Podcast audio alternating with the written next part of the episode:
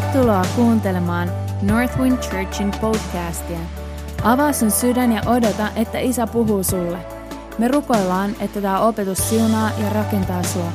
Jos haluat tietää meistä lisää, käy tykkäämässä meidän Northwind Church Facebook-sivuista.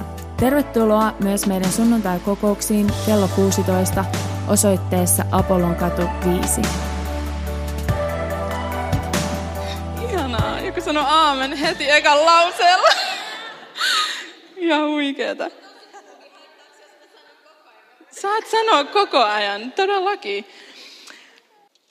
Raamalaiskirje 2 ja 4 sanoo musta ihan tykit sanat siitä, että miten evankeliumi leviää tässä maailmassa. Tämä on mun oma käännös semmoisesta englanninkielisestä käännöksestä kuin Passion Translation. Ja siinä sanotaan näin, että ettekö ymmärrä, että hänen ihmeellisen rikkaan hyvyytensä tulisi sulattaa teidän sydämenne ja johdattaa teidät katumukseen? Mä luen uudestaan.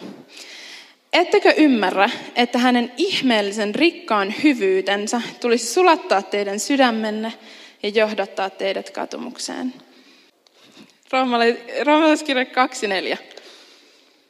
Mun mielestä Paavali vaan tässä kertoo sen, että miten ihmiset tulee uskoon. Se pointtaa sen pääpointin, että miksi kukaan meistä löytää Jeesuksen. Jos me mietitään sitä, että miten ihmiset voisi tulla meidän kautta uskoon, niin tämä lause, että Jumalan ihmeellisen rikkaan hyvyytensä takia te tuutte uskoon, te tuutte katumukseen, sitä kautta tuutte valtakuntaan. Ja se, mitä Paavali on just ennen tätä puhunut, niin se on oikeastaan konfrontoinut roomalaista seurakuntaa tuomitsemisesta. Ja se on sanonut tosi tiukasti, se on just ennen tätä kohtaa sanonut, että se, mistä tuomitsette muut, niin te olette itse siihen täysin syyllisiä. Ja tämä ei ole mikään kevyt juttu. Siis oikeasti, jos me kuullaan tämä lause, me ollaan kuullut tämä aina, mutta siis oikeasti, että jos täällä on joku, johon tämä pompahtaa, niin mene Isä eteen, pyydä sun syntejä anteeksi, ei ole ok ikin tuomita. Mutta se, mitä mä koin, että Paavali tässä sanoo, on se itse asiassa, että älkää kattoko siellä ulkokuoreen.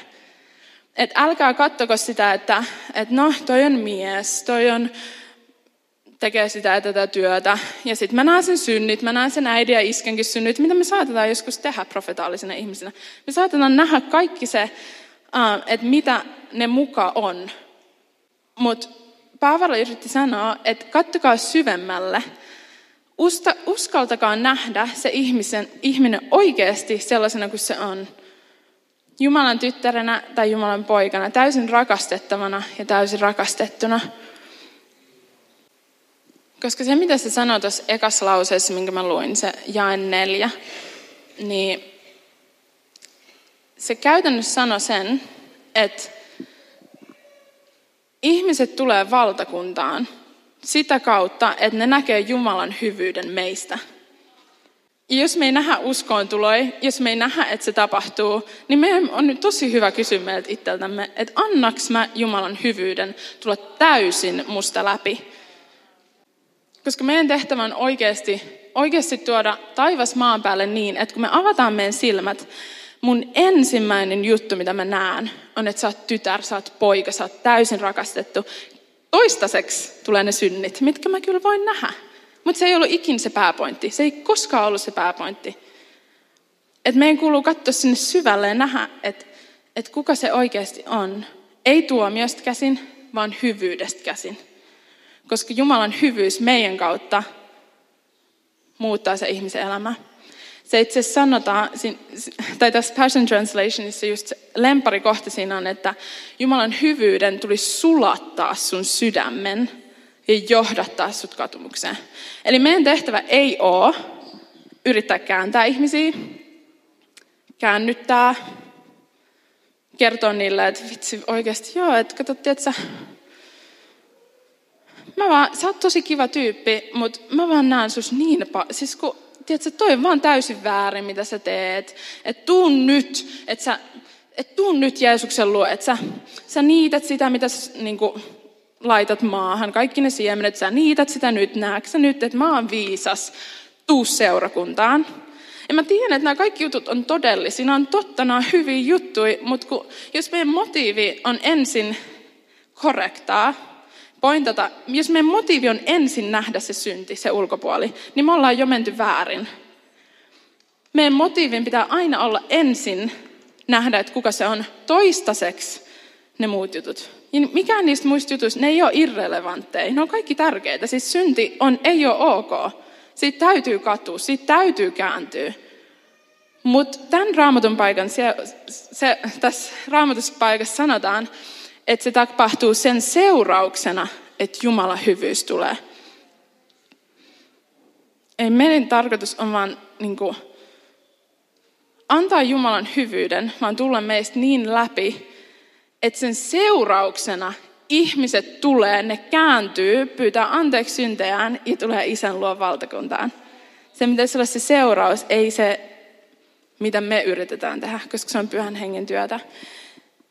Mä luin tätä. Niin, tai mun mielestä tässä on tosi paljon haastetta meille kaikille. Siis jos me mietitään oikeasti meidän naapureita, me mietitään meidän perhettä. Me mietitään sitä naapuria, joka oli vaikka rattijuoppo tai raiskas toisen. Tai se aina valehtelee, se aina huijaa, se aina varastaa multa, kukkii mun parvekkeelta, whatever. Niin, ja kyse ei ole siitä, että me ei saataisi sanoa totuutta. Jos se on väärin, se on väärin. Mutta jos meidän motiivi ei ole nähdä sitä ihmistä sellaisena kuin se oikeasti on, niin ei me ainakaan sitä ihmistä auteta. Ei se ole tulosvaltakuntaa. Meidän täytyy antaa se hyvyyden, Jumalan hyvyyden tulla meidän läpi, niin että sen seurauksena näkee, että wow, että mä varastin sieltä 17 kukkaa eilen. Ja se antoi sen mulle anteeksi. Ja sitä kautta ne voi tulla Isän luo. Mä rakastan Luukas 2.2. Siinä kerrotaan kertomusta siitä, miten Jeesus on viettämässä ihan vikoja hetkiä opetusta lastensa kanssa siellä Getsemonen puutarhassa. Ja siinä kuvaillaan kaikkea sitä kipuus, mitä silloin, että se hikoili verta. Että se oli niin kipeässä paikassa kuin vaan voi olla. Ja sitten se näkee, että sieltä tulee Juudas ja sen kaikki uudet bestikset. Niin kuin kavaltaa sitä ja viemään sitä Pilatuksen eteen sitten ristiinnaulittavaksi. Ja Pietari, mä rakastan, kun se on niin intohimoinen tyyppi.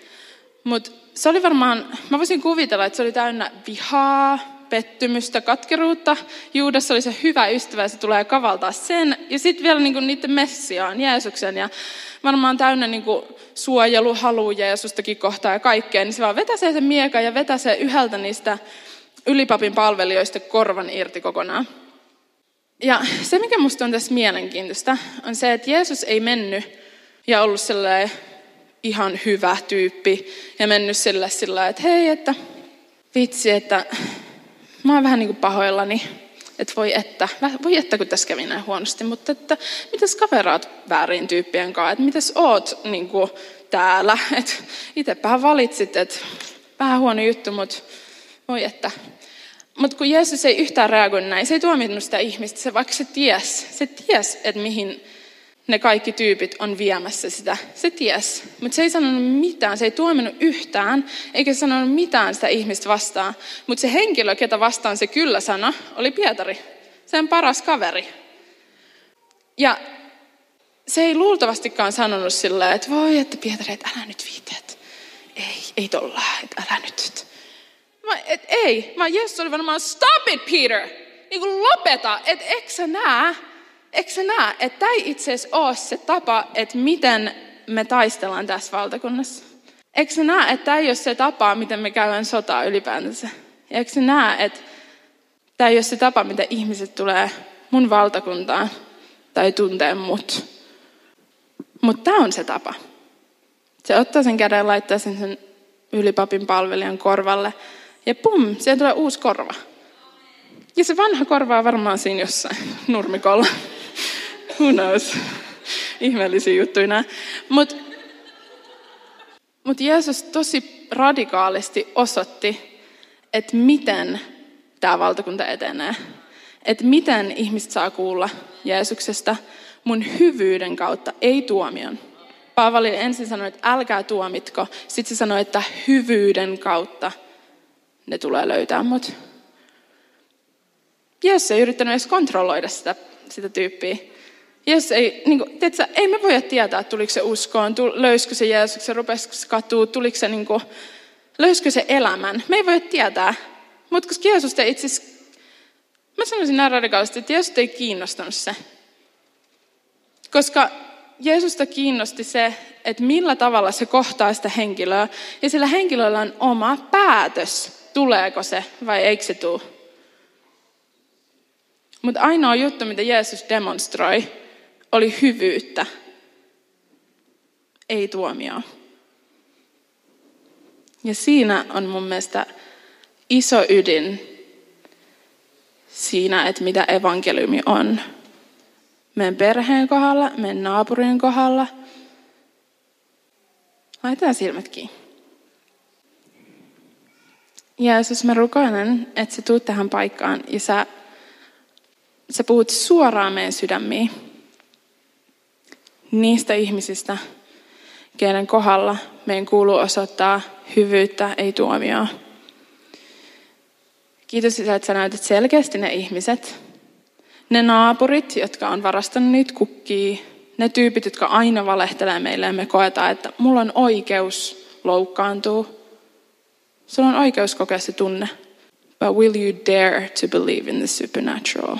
Uskallat sä uskoa, että tällainen elämä, missä sä voit aina kohdata kaikki hyvyydellä, on täysin mahdollista, täysin luonnollista just sulle. Siitä riippumatta, olit se tunnehenkilö, järkihenkilö, nuori vai vanha, uskos pitkään tai et, niin se kuuluu sulle.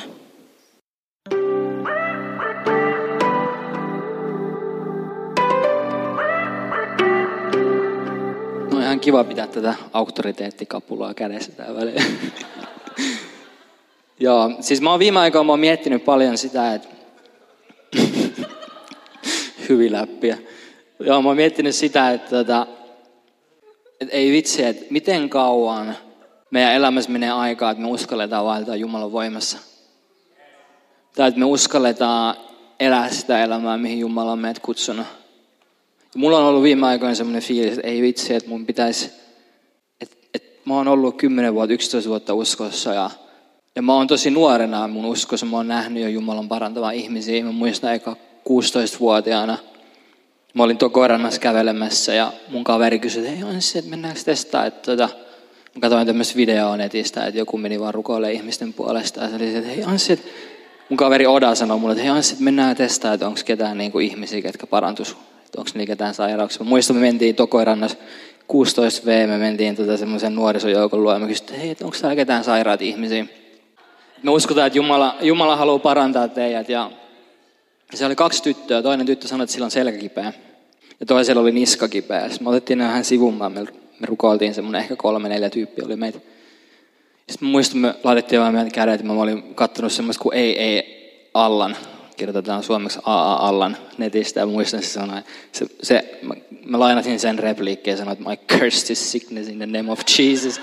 Muistan vaan, mä pistin mun käden sen tytön niskan päälle. Mä sanoin, että Jeesuksen nimessä mä kiroon vaan tämän sairauden.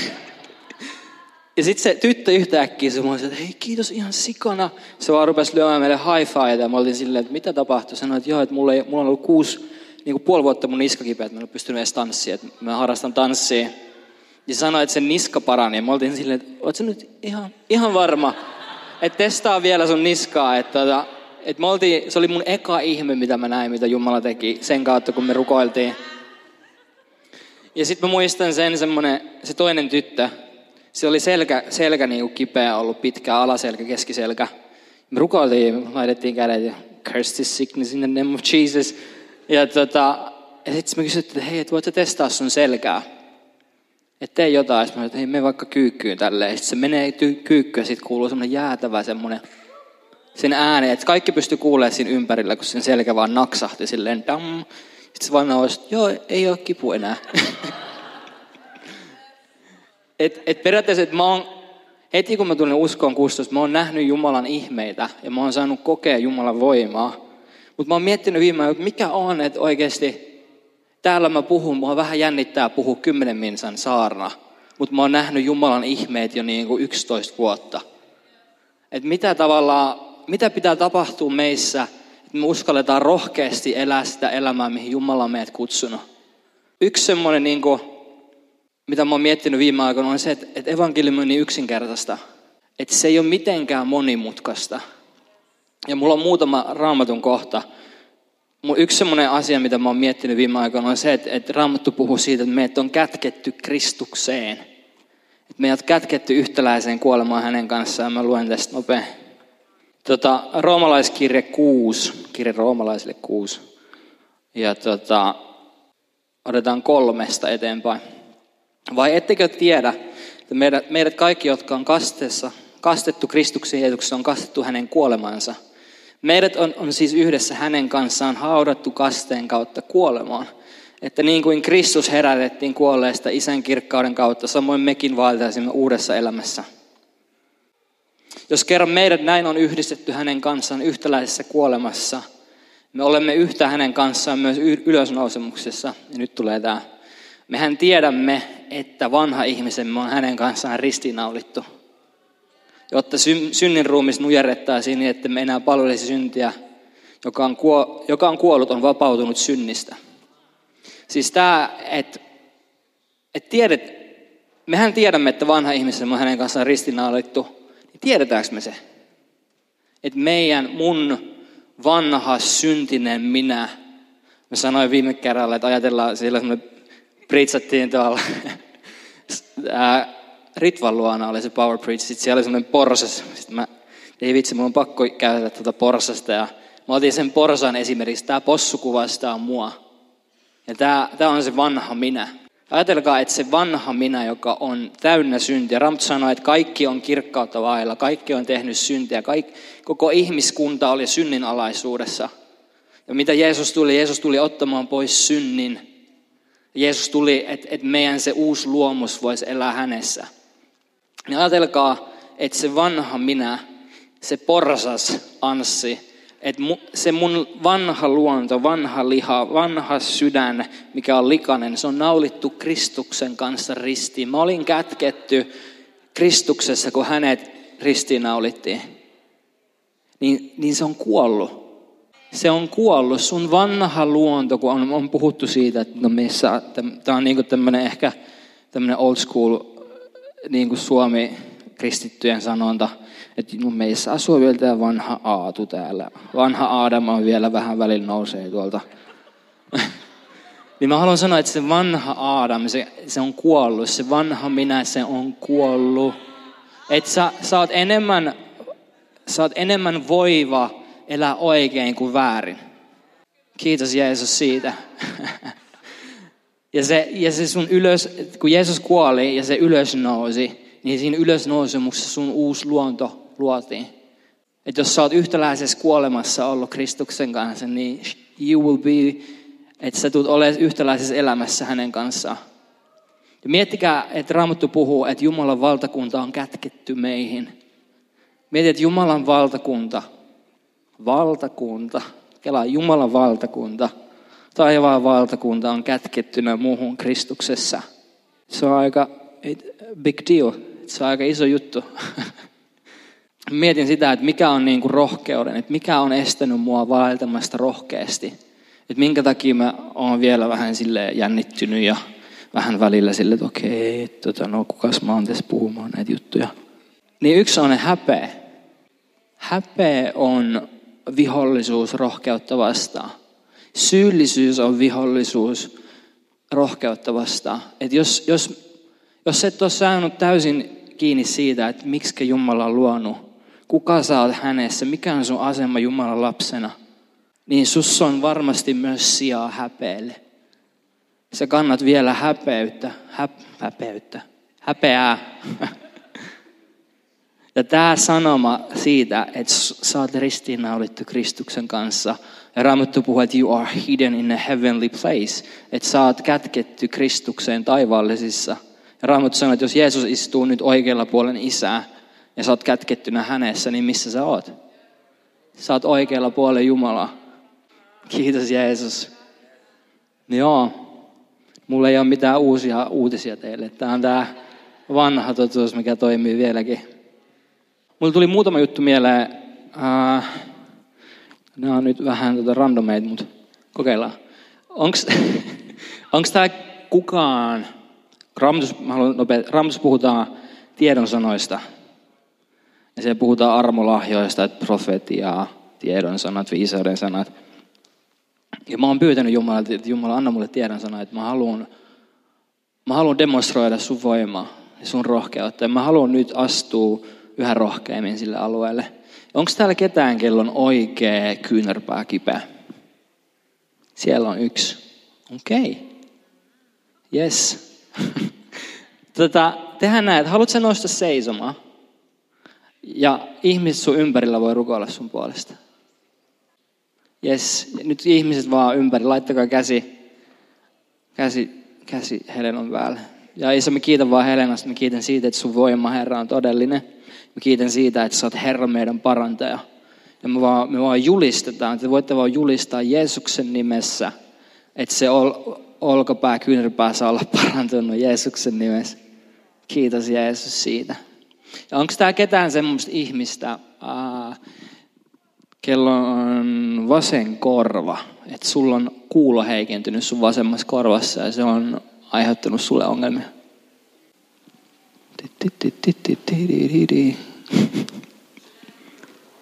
Okei, wow. Onko se miten tavallaan ollut, niin kuin, jos haluat kertoa, onko ok? Jaa, okei. Okay. Ja miksi mä heräsin tänä aamulla, mulla oli mun vasen korva tukossa. Ja se oli semmoinen, että se, niin kuin mä huomasin sen, että mun kuulo on huonompi, että se häiritsi. Se tavallaan ärsytti mua. Mä olin silleen, että okei, ei vitsi. Kiitos Jeesus siitä, että johdatat tänään jonkun, jolla on vasen korva, kuulo niin kuin ongelmia, eli Northwindiin. Ja mä haluan Jeesus kiittää siitä. Mä myös rukoilen, että Jeesus, että kiitos siitä, että parantaa sen ihmisen. Mä kiitän Jeesus siitä. Että vasen kuulo, korva saa täysin parantua Jeesuksen nimessä. Kiitos Jeesus siitä. Isä, mä kiitän siitä, että taivaassa on tarpeeksi korvia. Kiitos Jeesus siitä. Yksi tuli vielä mieleen, että onko kellään ikään kuin sun, mikä aloittaa, yläselkä. Että sun pitää ikään kuin suoristaa sun niin kuin näitä, että nämä menee jotenkin jumiin sun. Tää on olla tosi yleinen, mä tiedän.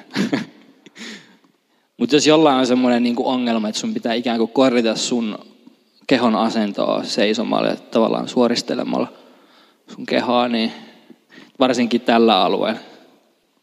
Yes. Siis tosi huono juttu, jos sulla on, mutta hyvä juttu, että Jeesus parantaa. Joo, pystyttekö te pitää teidän käsiä ylhäällä? Ja kiitos Jeesus siitä, että sä tiedät nämä ihmiset, Herra. Ja mä kiitän siitä, että sä vaan parannat, Herra, tässä hetkessä. Mä kiitän Jeesus sun parantavasta voimasta. Mä kiitän siitä, että sä välität jokaisesta meistä. Sä rakastat jokaista meitä ihan mielettömästi. Kiitos Jeesus siitä. Kiitos Isä siitä. Isä, mä kiitän siitä, että sä vaan vapautat tällä hetkellä myös rohkeutta jokaisessa meissä. Kiitän siitä, että sä oot kutsunut meidät olemaan rohkeita. Kiitos Jeesus siitä. Amen.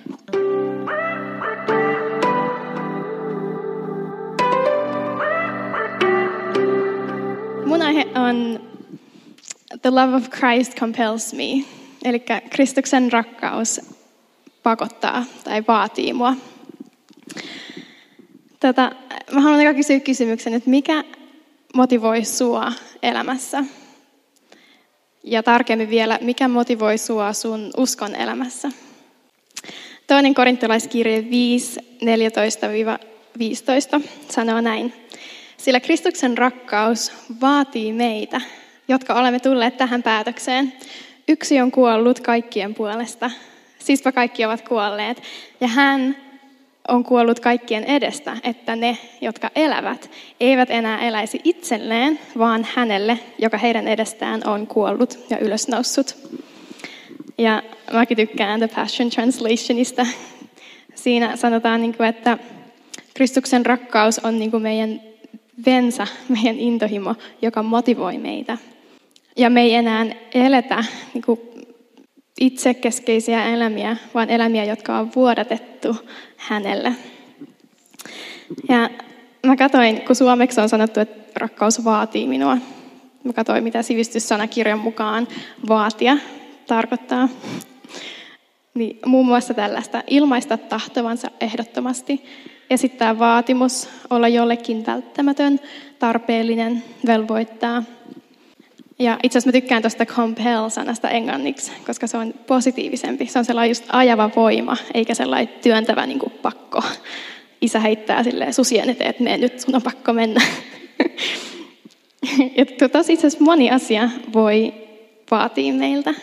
Esimerkiksi uskonto, oma vanhurskaus, uhrimentaliteetti, ihan mikä vaan. Ja sä ehkä saatat tunnistaa sellaisia ajatuksia, että jos mä en mene ja jaa evankeliumiin, niin mä en riitä. Tai Jumala ei iloitse musta, jos mä en nyt me palvelee sunnuntaina. Mutta miltä se näyttää, kun Kristuksen rakkaus on se, mikä meiltä vaatii? Ja niin kuin kaikessa, Jeesus on meidän esimerkki.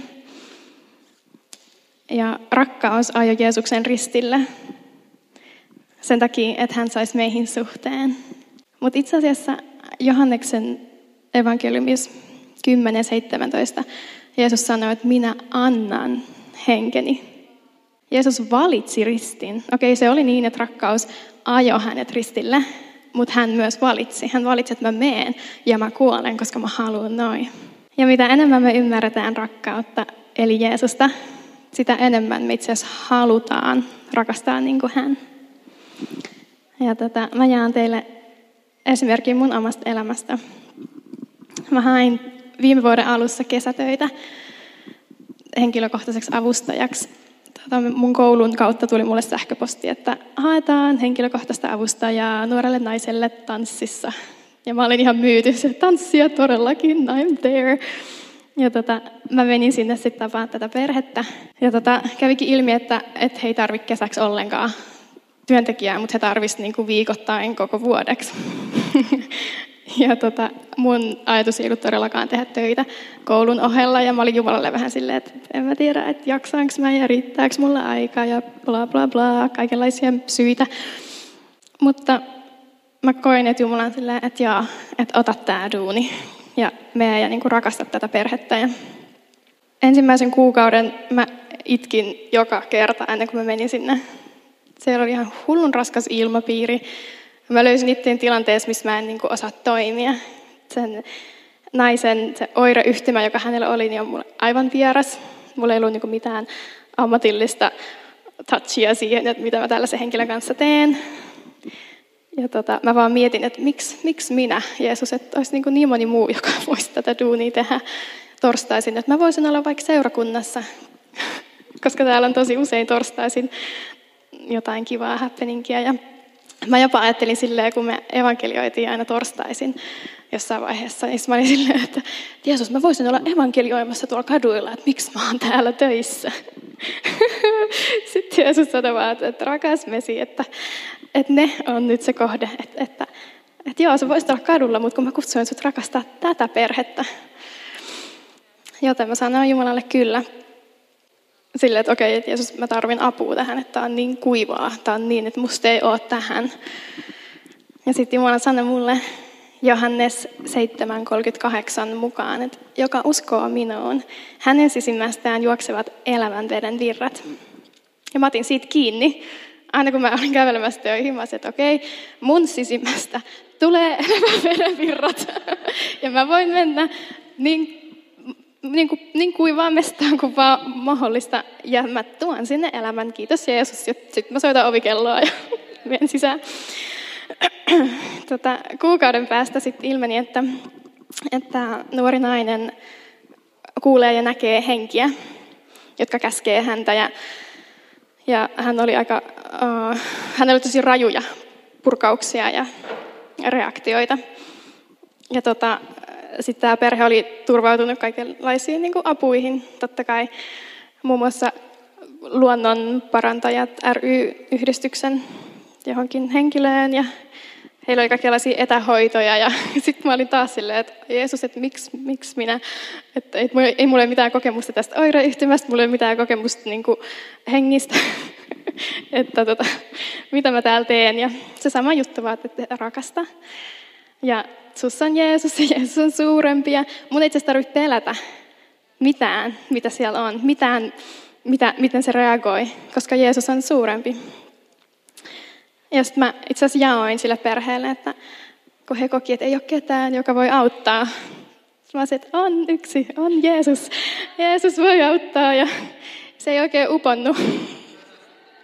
Mä olin vähän silleen, että no niin, joo, okei, mutta.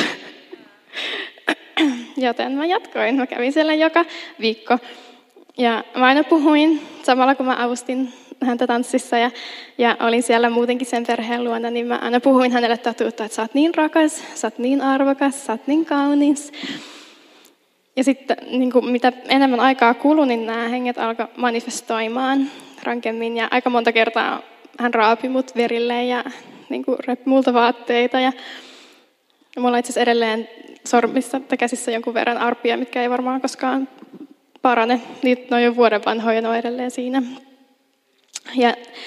Ja mä olin todella siinä pisteessä, että mä en enää halua jatkaa. Ei mun ole mikään pakko mennä tonne. Mä voin mennä kahville mun kaverin kanssa tai mennä itse tanssitunnille, että ei mun ole mikään pakko.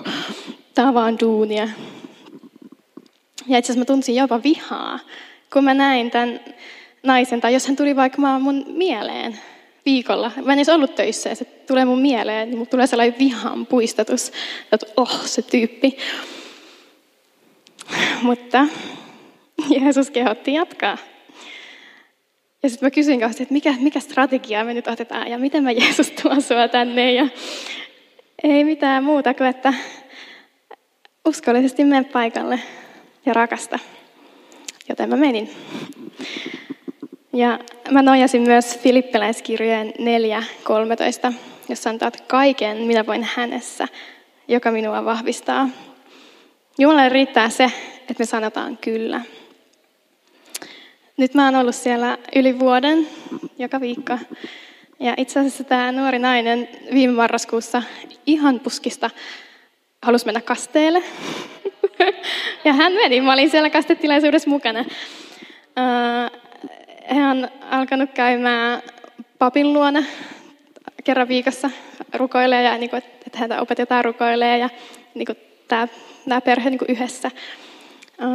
Se äiti on ostanut Raamatun ja me yhdessä tutkitaan sitä. Ja sitten hän laulaa Jeesukselle siellä ylistyslauluja. Ja mä oon silleen, että milloin tämä tapahtuu? Että mitä ihmettä. Mä kertoin niille Jeesuksesta, mutta mulla oli sellainen olo, että mä en tehnyt mitään. Mä vaan tulin paikalle ja silleen, että okei, raavin mut. Ja sitten ihan yhtäkkiä vaan niin ihmeellisiä juttuja tapahtuu. Ja tosi ihmeellistä tässä on sen lisäksi, mitä tässä perheessä tapahtui, myös se, mitä mussa tapahtui. Mitä Jeesuksen rakkaus sai aikaan mussa. Se on niin ihmeellistä, että nyt mä pystyn katsoa tätä henkilöä silmiin, joka on raapinut mut auki oikeasti rakkaudella. Mun ei tarvitse uskossa yrittää sanoa, että sä oot niin rakas ja itse olla silleen, vaan oikeasti mä olisin, että sä oot niin rakas. Sä oot niin rakas. Ja onko sulla joku tilanne tällä hetkellä, missä sä itse et ottaisi enää askeltakaan?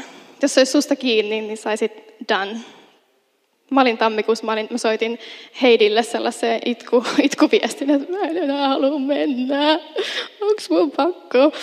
Ja mä tiesin, että on, ja Heidi vahvisti sen, että mene vaan. Että nyt on aikaa, että viimeisetkin semmoiset omavoimaisuuden rippeet revitään ja menee vaan Jeesuksen voimassa. Ja on tosi hyvä tulla itsensä loppuun. Se pelottaa meitä, että mä en enää jaksa, mä en enää ota askeltakaan. Mutta se on itse asiassa tosi hyvä paikka olla, koska 2 Korinttolaiskirje 12:9 Jeesus sanoo sulle, että minun armoni riittää. sinulle, sillä voimani tulee täydelliseksi heikkoudessa.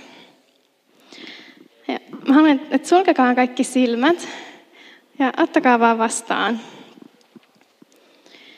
Jeesuksessa on aina tarpeeksi ja kaikki, mitä tarvitset. Hänen rakkaus täyttää elämäsi ja sisimpäsi. Hänen rakkaus muuttaa ajatus- ja kokemusmaailmasi ja lisäksi odotuksesi. Hänen rakkaus on sinua motivoiva voima. Hänen rakkaus pursuaa yli. Hänen rakkaus vaatii.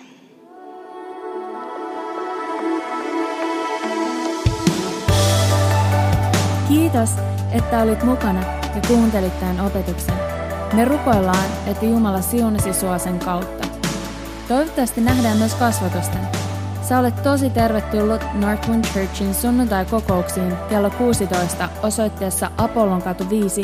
Tai jos sä haluat, että me otetaan suhun yhteyttä, laita meille sähköpostia osoitteeseen connect@northwindchurch.fi. Siunattua viikkoa!